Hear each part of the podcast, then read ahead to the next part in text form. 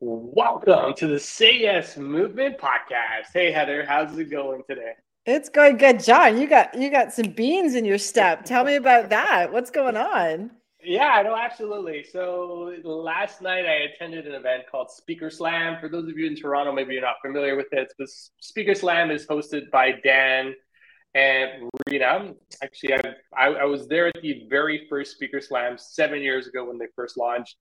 And I just wanted to give a quick shout out to them for doing such an amazing job of putting that together because what they've done is created an environment where people get to go up and actually deliver ins- inspirational speeches. And then they compete for a prize. And, you know, over the last seven years, they've become, I'm going to say, almost a worldwide sensation, right? Like it's just people are, you know, jumping to get in and do those. Uh, those competitions. My good friend Gunjan was there last night as well, sharing his story which was just incredibly inspirational and just blew me away. Um, it was so cool. And you know, for you know, the one thing that we've been talking about over the last week and a half is really around the nervousness of being around people and presenting on stage or presenting in front of a room. So one of the things they have as part of their competition is called passion projects or passion speeches.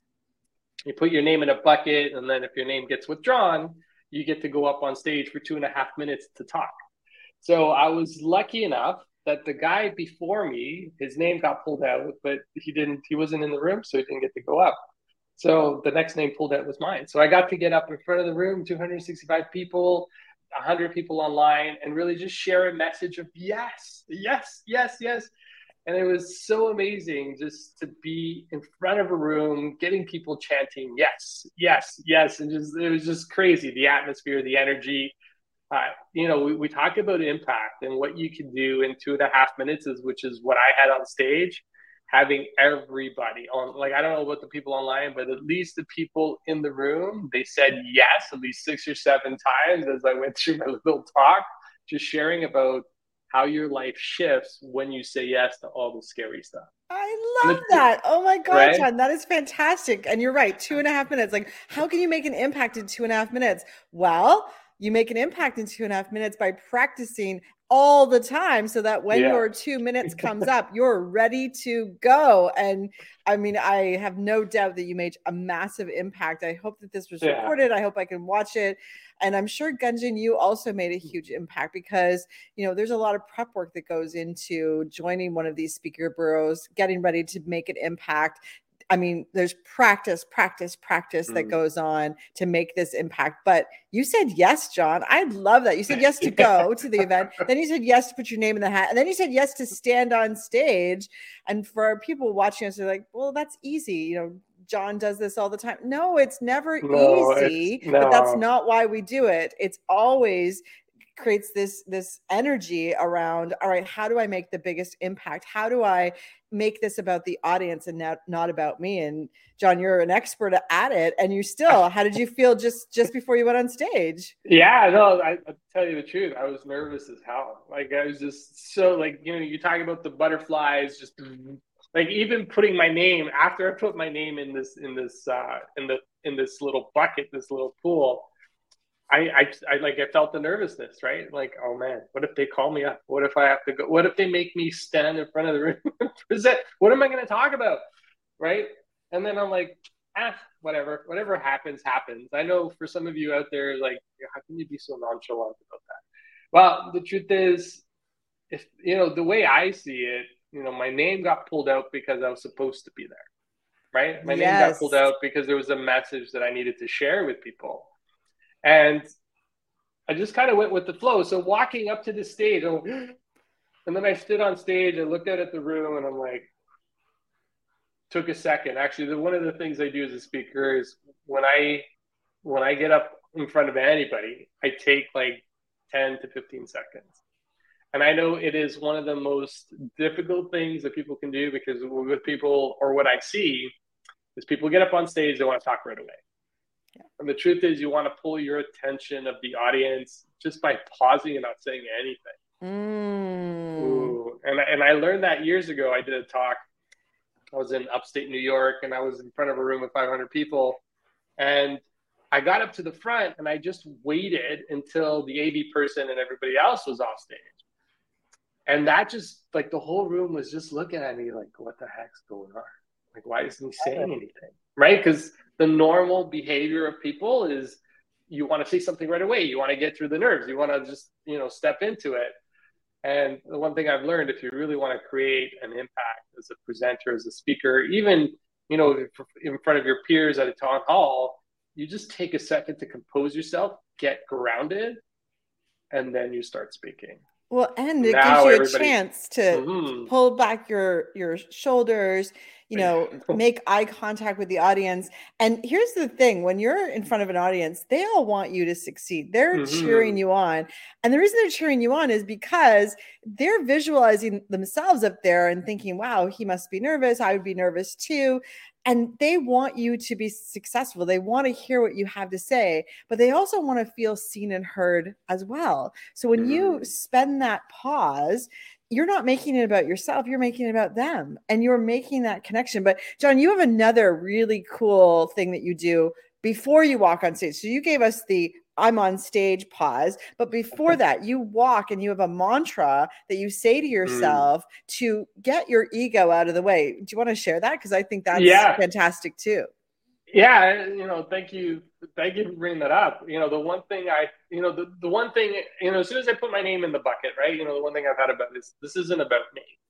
This is about them. This isn't about me. This is about them. This isn't about me. So as I'm walking up, you know, the one thing that's kind of crossed this isn't about me this is about them mm-hmm. and it's, it's always about offering value in every interaction and you think about it as a leader you know inside of your organization inside your own company the one thing that you got to think about is not about you it's about mm-hmm. the people mm-hmm. around you it's about the people you're offering value to the people that are there day in day out putting in their hardest effort to want to contribute to your company but if you make it all about you they're going to say, well, this is all about him. It's not about us. Why are we here?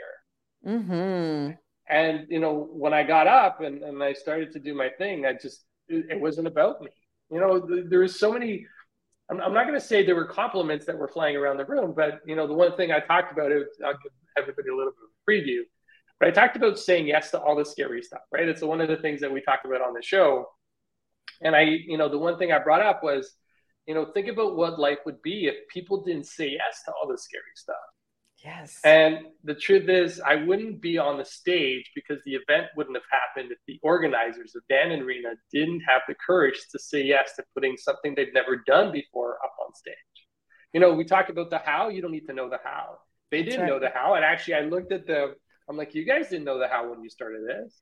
And here you are seven years later, you know, an international sensation because you just worked through it. You had that passion, you had that drive, you knew what the vision was for what you wanted to do.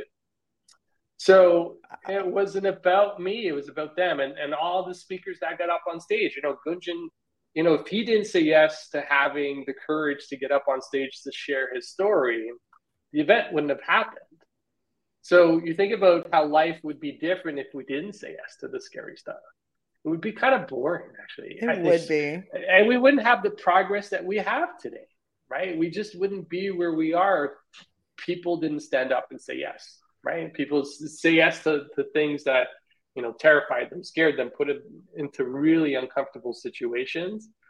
So this is why i mean it's not about us. It's not about mm. me. It's mm. always about the people you know that we serve. And even through this show it's not about us right no. it's like what what can we do to bring value to the people that are listening those that are on facebook those that are on linkedin people that's you know come and uh, into every episode that say yes to all the big things and you know if there's a little bit of light if there's a little bit of oh man, I don't even know what the word is, but if there's a little bit of something that we can give you today to say yes to that one thing that you've been holding off, that you've been wanting to do, but you haven't had the courage to do it, and give you just that little bit of courage, then we've done our job. That's why saying yes is so important. And you know, when it comes to communication, that's what we've been focusing on. Uh, is focusing on the last two and a half weeks. You know, when you can communicate that across, you start to change lives around you, and that's like wow, just wow.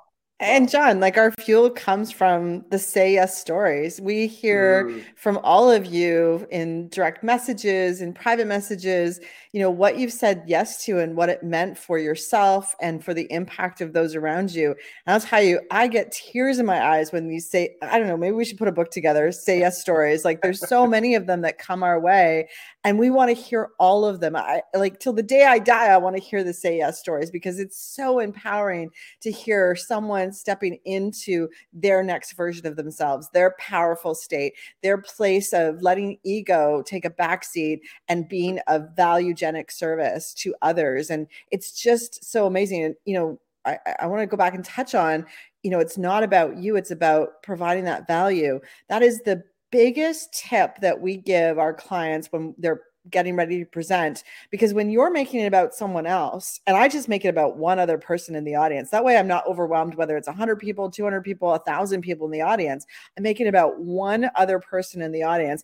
And here's what the other sort of fun game i play.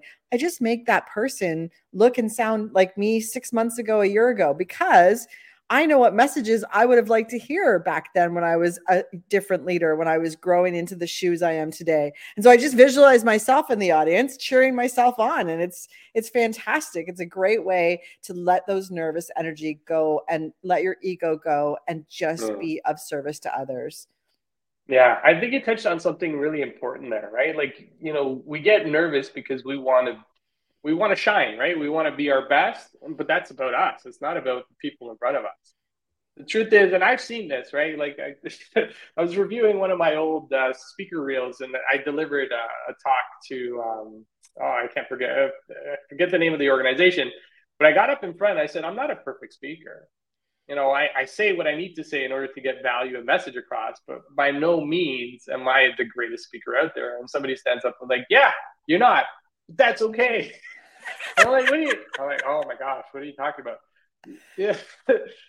they said, you know, the one thing that comes off is because you're offering value, you're coming off across as authentic.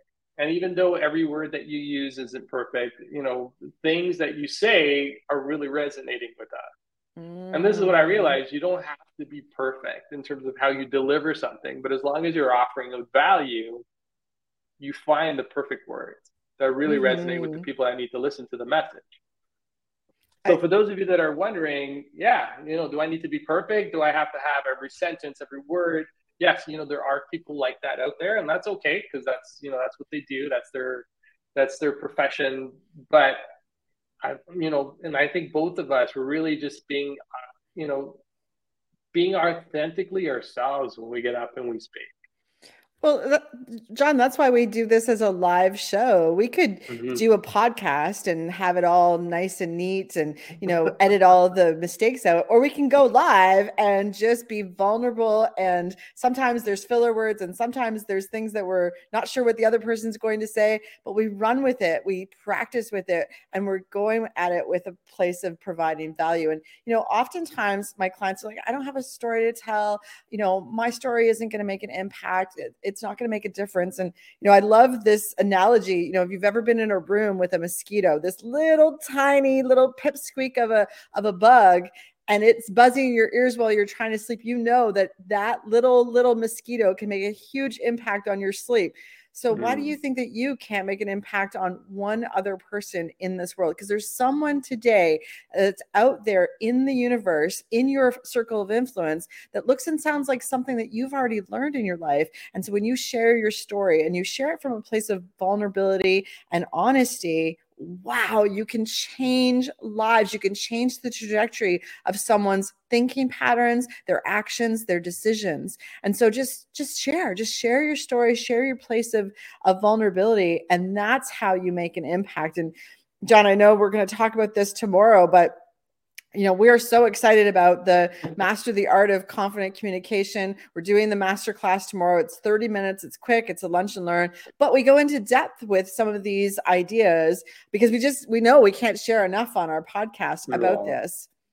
Yeah, no, yeah, no, I'm super excited about tomorrow. I know we've been putting in the work to make sure that we're getting it ready to make sure that we're offering value to people.